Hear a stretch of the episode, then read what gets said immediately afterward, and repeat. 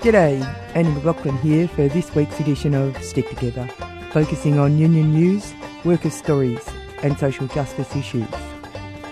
Stick Together is produced at 3CR Radio in Melbourne with the financial support of the Community Radio Federation. We come to you on the Community Radio Network through your local community radio station. This week is Reconciliation Week.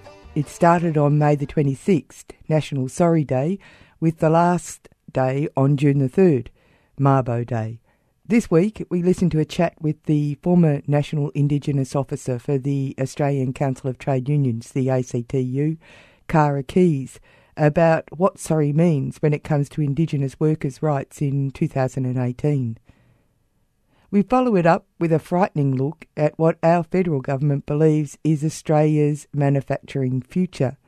The closing of factories, unemployment, and lack of investment in manufacturing in Australia has been turned around, apparently, by massive investment in manufacturing weapons and other war requirements. We hear from Jacob Gretsch, who spoke at this year's May Day rally in Melbourne about what this means on the ground. But first, some workers' news.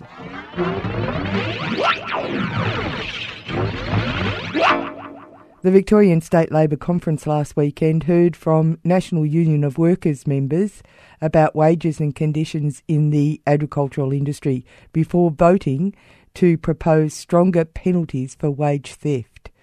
Wage theft laws targeting employers who underpay their workers with penalties of up to 10 years in jail, fines of almost $200,000 for individuals and almost $1 million for companies that deliberately withhold wages, fail to pay superannuation or other entitlements, or do not keep proper employment records would be enforced by the new Victorian Wage Inspectorate announced in the May budget, Labor said. In New South Wales news, two men are dead and a third is fighting for life after a suspected hydrogen sulfide gas leak at a paper mill near Albury on the New South Wales Victoria border. Emergency crews were called to the Norske Skog mill at Ettamogah on Thursday afternoon after workers were overcome by the gas during routine maintenance. Hydrogen sulfide is a colourless gas with the odour of rotten eggs.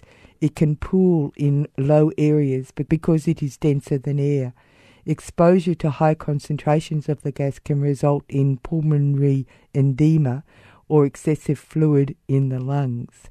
A 28 year old man who was found unconscious at the site died at Albury Base Hospital on Thursday, and a 36 year old died in hospital overnight. Two other men remain in hospital, including a 22 year old whose condition was listed as critical. The Australian Manufacturing Workers Union described the deaths as a tragedy. We will be working with our union delegates and Safe Work to determine the cause of the incident and will make more comment once the circumstances of this tragedy becomes clearer, the union said in a statement. Sad news of the passing of a working class hero, Ark Tribe, came in this week. Ark Tribe was a construction worker and unionist who was prosecuted for refusing to attend a meeting with investigators from the Australian Building and Construction Commission, the ABCC, in 2008. He was acquitted on the 24th of November 2010, an event with significant political implications for Australian Labor politics but we will leave it to members of the Concrete Gang, 3CR's CFMEU show, ARC's Union, to say the last word. And something we should mention as well would be Ark Tribe. Yes, oh, yeah, yeah. We should mention that on Friday afternoon, over in uh, South Australia, a memorial service was held. Ark was actually uh, buried in uh, Queensland, which is where he was living at the time of his death, and was a very short illness. No one could work out exactly what the medical issue was, but he passed away very rapidly after being admitted to hospital. And Ark, I've got to say, did himself a treat. He was just a rank and file worker on a job, and an incident occurred in relation to health and safety on that job. Ark was a rigger. There was an argument about uh, how the job was getting done. Then our good friends from the ABCC decided uh, to demand that he face a compulsory interview. He said no, and then they sought to prosecute him. It was a big case, and uh, at the same time, uh, Noel Washington was also being pursued, and that was the first uh, time the ABCC was around before it became the Fair Work uh, blah blah blah, and then it got back to the ABCC, but nothing really changed. And Ark stood up, and we did well, and congratulations to Ark and condolences to his sister and his daughter and all the family. He uh, did himself a treat. You're listening to Stick Together, Union News, Worker Stories on the Community Radio Network. Kara Keys was formerly the National Indigenous Officer for the ACTU and has recently stepped up to become the National Campaigns Officer. In the following interview with Giselle Hanna and Pierre Moreau from the Asia Pacific Currents on 3CR, which looks at union and workers' issues across our region, Kara talks about what is happening for Indigenous workers on the CDP, the Community Development Program, since the national apology in 2008. We started a campaign on the Community Development Program in response to the absolute archaic nature of this program. Uh, it was introduced by the current Turnbull government in 2015, the 1st of July. Um, and I've got to say, uh, in all my experience working in the trade union movement and with uh, my brothers and sisters in the Aboriginal and Torres Strait Islander community, it's probably the worst of its kind that I've seen, basically forcing people into labour. There's 33,000 people in this program. About 85% of those are Aboriginal and Torres Strait Islander, and it it forces people basically into indentured labour with none of the employment standards that we would expect doing work anywhere else in the country. First Nation Workers Alliance is our collective response to the Community Development Program. Uh, the program itself basically excludes these workers from being under the Fair Work Act, so they have no employment rights. They're not considered employees. They're specifically excluded from the Superannuation Act. They're specifically excluded from the Workers' Compensation Act federally, and they're specifically excluded from the federal occupational health and safety legislation, even though they are doing work. The government's own submission to a Senate inquiry said that they were doing work such as um, aged care, childcare, hospitality, construction, administration. So these are these are jobs that if you do them anywhere else in the country, you would expect basic, at least the minimum employment standards. And because these workers are excluded from the Fair Work legislation, they're not considered employees from a union perspective, they didn't have a union that they could join, and they really wanted to collectivise. These workers wanted to collectivise to see the end of this program. So the Australian Trade Union Movement and the um, Aboriginal and Torres Strait Islander Committee of the ACTU responded to that call, and we set up the First Nation Workers Alliance. It is a union primarily for CDP workers, so they can have a collective voice in the struggle and the campaign against this program. But it's also a way that other union members, both Aboriginal and Torres Strait Islander and non-Indigenous supporters, can join the campaign and show their support for CDP workers. Last year, a collective of CDP workers went into Parliament to talk to politicians about the situation that, that, that's happening. Here's the thing about this program it's remote, and there is the tyranny of remoteness. So, a lot of the time, people don't know that this is happening in their own country, and politicians don't actually understand what the effect of this program is. In fact, what we found with the CDP workers having those conversations is that a lot of politicians didn't really understand the extent of the program. So, in terms of campaign escalations and campaign, um, you know, moments and points and generating traction, um, you know, a sort of indefinite strike is certainly not in the minds of the members of the First Nation Workers Alliance at the moment um, because they're sort of using other campaign levers to get the momentum behind the campaign to get change it reminds me very much of the uh, of another struggle that primarily came out of Queensland, but uh, has been generalised across the country, which relates to stolen wages. I mean, this isn't the first time we have seen the the literal theft of wages of Aboriginal people. So the CDP is just a new manifestation of how not to pay Aboriginal people what their labour is worth. What um What kind of work is being done in the stolen wages space at the moment? Um, so yeah, look, I think the stolen wages is a really good example. I think you know there's lots of really great industrial examples that sort of hark back to the bad old days. You know, a lot of um, a lot of CDP workers that we speak to say, you know, this is just like old man Lingiari. You know, when workers weren't getting paid for their labour as well. Um, in Queensland, the reparations scheme is ongoing. My understanding is that there is work on stolen wages going across the country in different forms. Um, there's momentum building in Victoria around stolen wages, and in South Australia, I'm pretty sure that they had their reparations scheme under the last Labor government. And just a very general question, given that um, we're just looking at a bit of a historical viewpoint.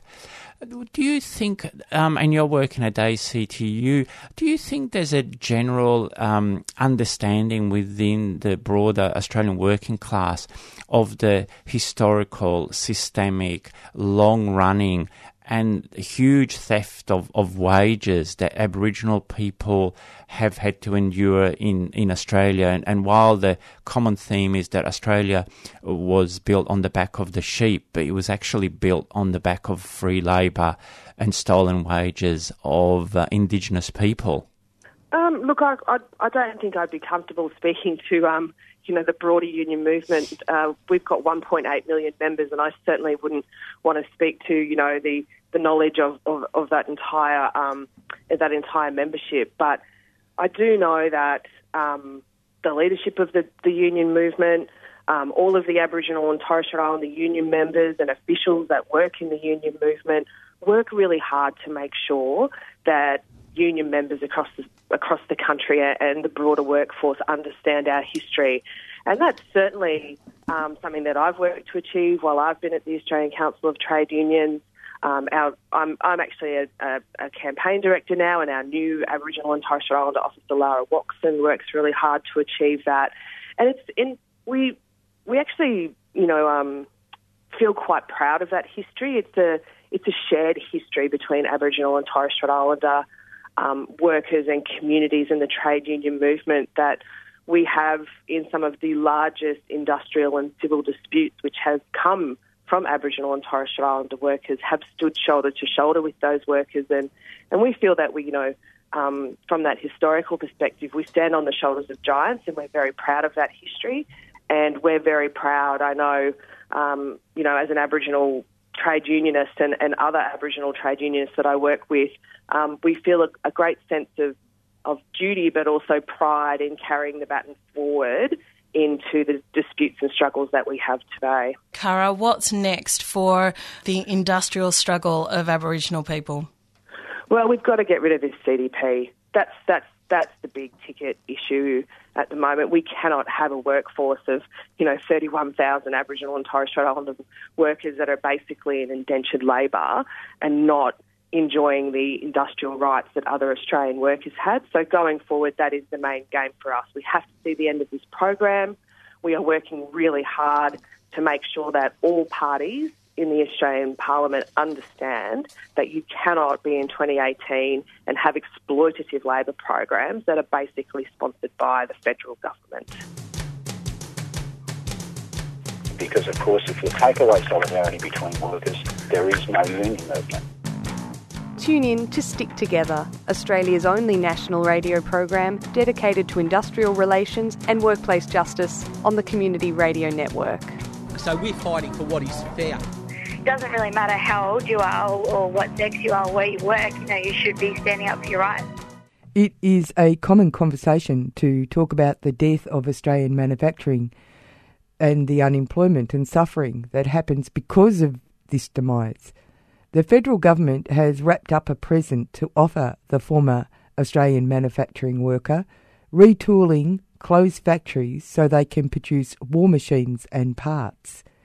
Jacob Gretsch spoke about this insidious plan at the recent May Day celebrations in Melbourne, offering some sobering truths. Comrades, first of all, we need to acknowledge, as other speakers have done before me, that we're standing on land not ceded the land of the Kulin Nation, but land of people. And it's particularly pertinent to what I'm going to say to you today because this is a nation which is founded on war. I was in Canberra recently at the rally to recognise the Frontiers War, Frontier Wars, and um, this is a nation that was based on war. And Australia, might surprise you, is currently involved in 12 overseas operations. We've got military, boots on the ground, ships on the sea, planes in the air, in 12, pl- 12 operations covering about 18 countries outside of our sovereign borders, illegal as they might be. And that's not only, as, as, in addition to that, we also have the undeclared wars. We've got our comrades over here from West Papua, for example, who are still fighting an undeclared war for independence and who the Australian Federal Police, not the military, but the quasi military, are over there playing a much less than noble role. All the way from South Sudan to the South Pacific and closer to home through Operation Sovereign Borders, where we have our military picking up people on boats, civilians, non combatants, locking them away in prisoner of war style concentration camps in places like Nauru and Manus Island and Christmas Island. There are still 1,500 people on Christmas Island, though it often gets left off the list. For, the, for no crime, but for fleeing, for fleeing the destruction that all the wars that Australia is involved in is causing to their homes. So we're bombing them, and then when they run away, try to come to Australia for a better life, we're then picking them up on the water and putting them in concentration camps. This country is still based on the military. And also, not just what we're doing, but through our involvement in the alliance with the United States and Great Britain through operations, through the operation of bases like Pine Gap and Kojarena and Saltwater Bay, we're involved, we're implicated, more than involved, we're implicated in every last bombing raid, every last drone strike that any of these countries undertakes in an arc stretching from the Middle East across to the South China Sea. Australia is involved in so many wars and on the home front. The home front against Indigenous people, and also more and more the home front against all of us. We have an announcement in this year's state budget. There's been talk here about the federal budget and the Libs, but the state budget's not much better in the way they're arming the police with such things as um, capsicum gas canisters, rubber bullets, rubber shells. Now, they tell us now that they're not going to be used against us, they're only going to be used in terms of riot as a non lethal alternative to shooting people, which is exactly what I and some of you stood on these steps and heard about cap gas and tasers 30 years ago. Now they're common usage, so common that they're using them against disabled pensioners in Preston. Once the, mili- once the police, the paramilitary, have these weapons, how long before it's going to be used on workers? Not long at all. And this is the state government, our government. Not the fascist Tories doing that. This is our mob. Now, Trades Hall has been involved against war and against oppression for a long time. 15 years ago, meant a few of the people I see here today were sitting in one of the rooms behind me here organising the biggest peace rallies that this country has ever seen in 2003. Before that, we were involved in the anti Vietnam War moratorium. Before that, going back a long way, you can see by the murals on the inside of the doors there, the anti conscription movement of the First World War, where workers came together and said, We will not go to war. And I want to talk about 100 years ago because not just here, but it was all over the world. There was an American trade unionist and socialist named George Ross Kirkpatrick. And 102 years ago on May Day, he gave a speech where he spoke about the economics of war. And he spoke about the horrors of war. And he referred to Lenin's admonition that a bayonet was just a weapon with a worker on either end. But then he went to speak about other weapons. He said, for example, now this is going to sound quaint in 2018, but in 1916, he said, put aside ideas of chivalry. Today's modern weapons can take out a six inch pine post at a distance of 100 yards in under two minutes. What chance has a worker's body got against such devilry? And you compare that to the kind of weapons we've got now, where we can take out a village, we can take out the whole pine forest and the village in it in under two seconds from the other side of the world. And so George Kirkpatrick asked the workers to take a pledge. He said, Pledge that I will not kill another worker, another worker's son, another worker's father, another worker's brother. And yes, it was sexist language, not just because of the time, but in those days, wars were basically two groups of men shooting at each other, not indiscriminate strafing of civilian villages that it is now. And more than ever, we have these weapons. This year, particularly, the weapons push in Australia, the, the aim to produce more and more and more efficient and economic ways of killing people is proceeding at a rate unimagined even 10 years ago. On Invasion Day, the eve of Invasion Day, ironically enough, they don't have a sense of irony. This government, they announced $3.8 billion facilitation program to export Australian weapons all around the world to kill people with.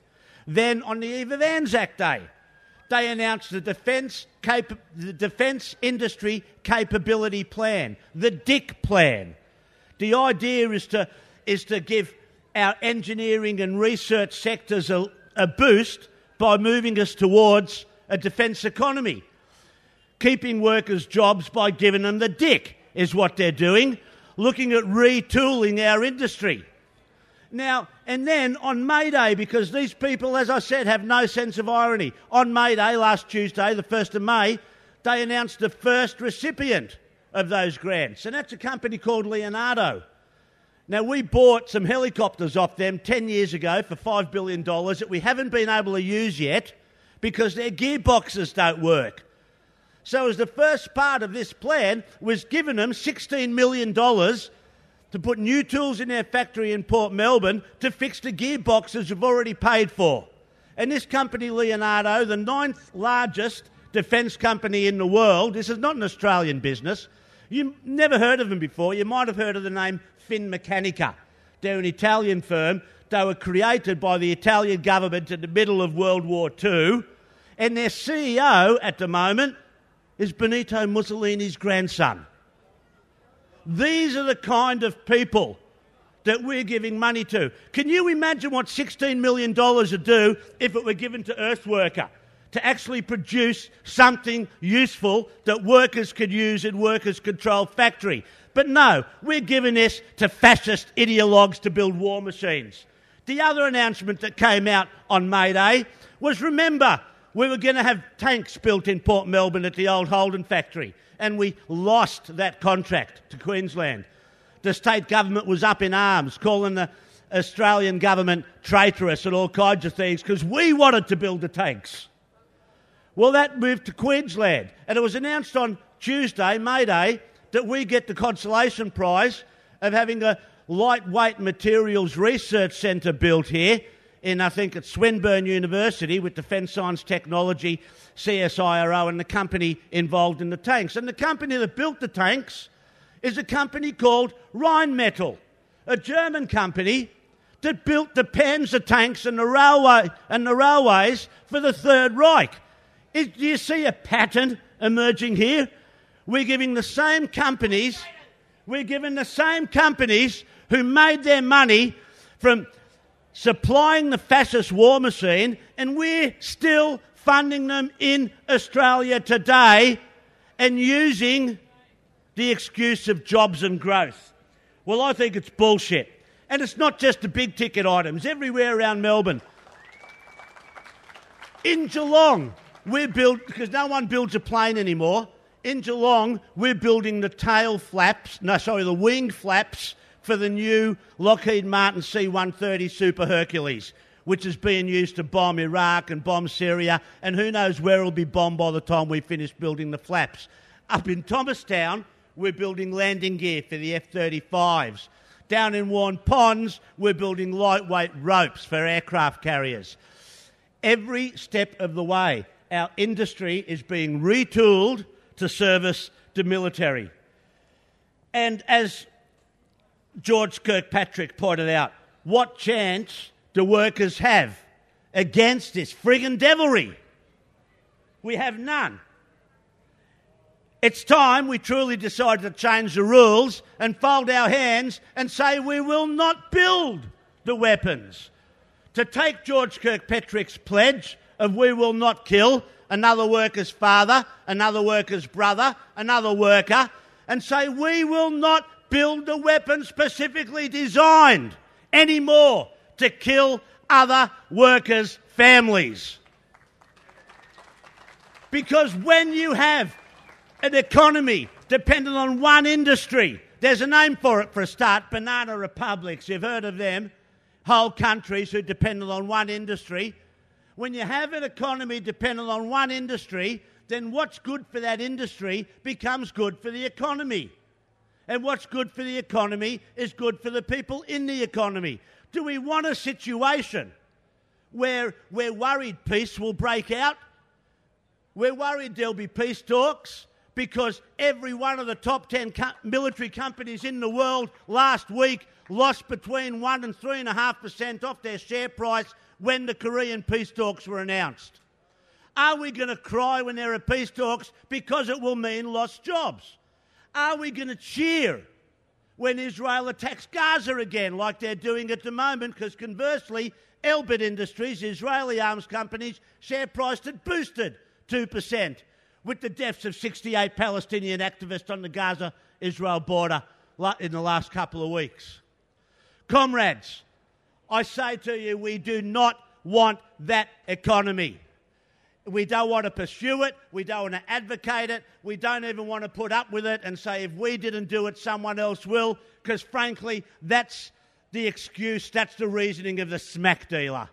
I say in 2018, we say no to the government's arms drive. We say we will not build the weapons designed to kill other workers, and that's all there is to it. Happy May Day, comrades.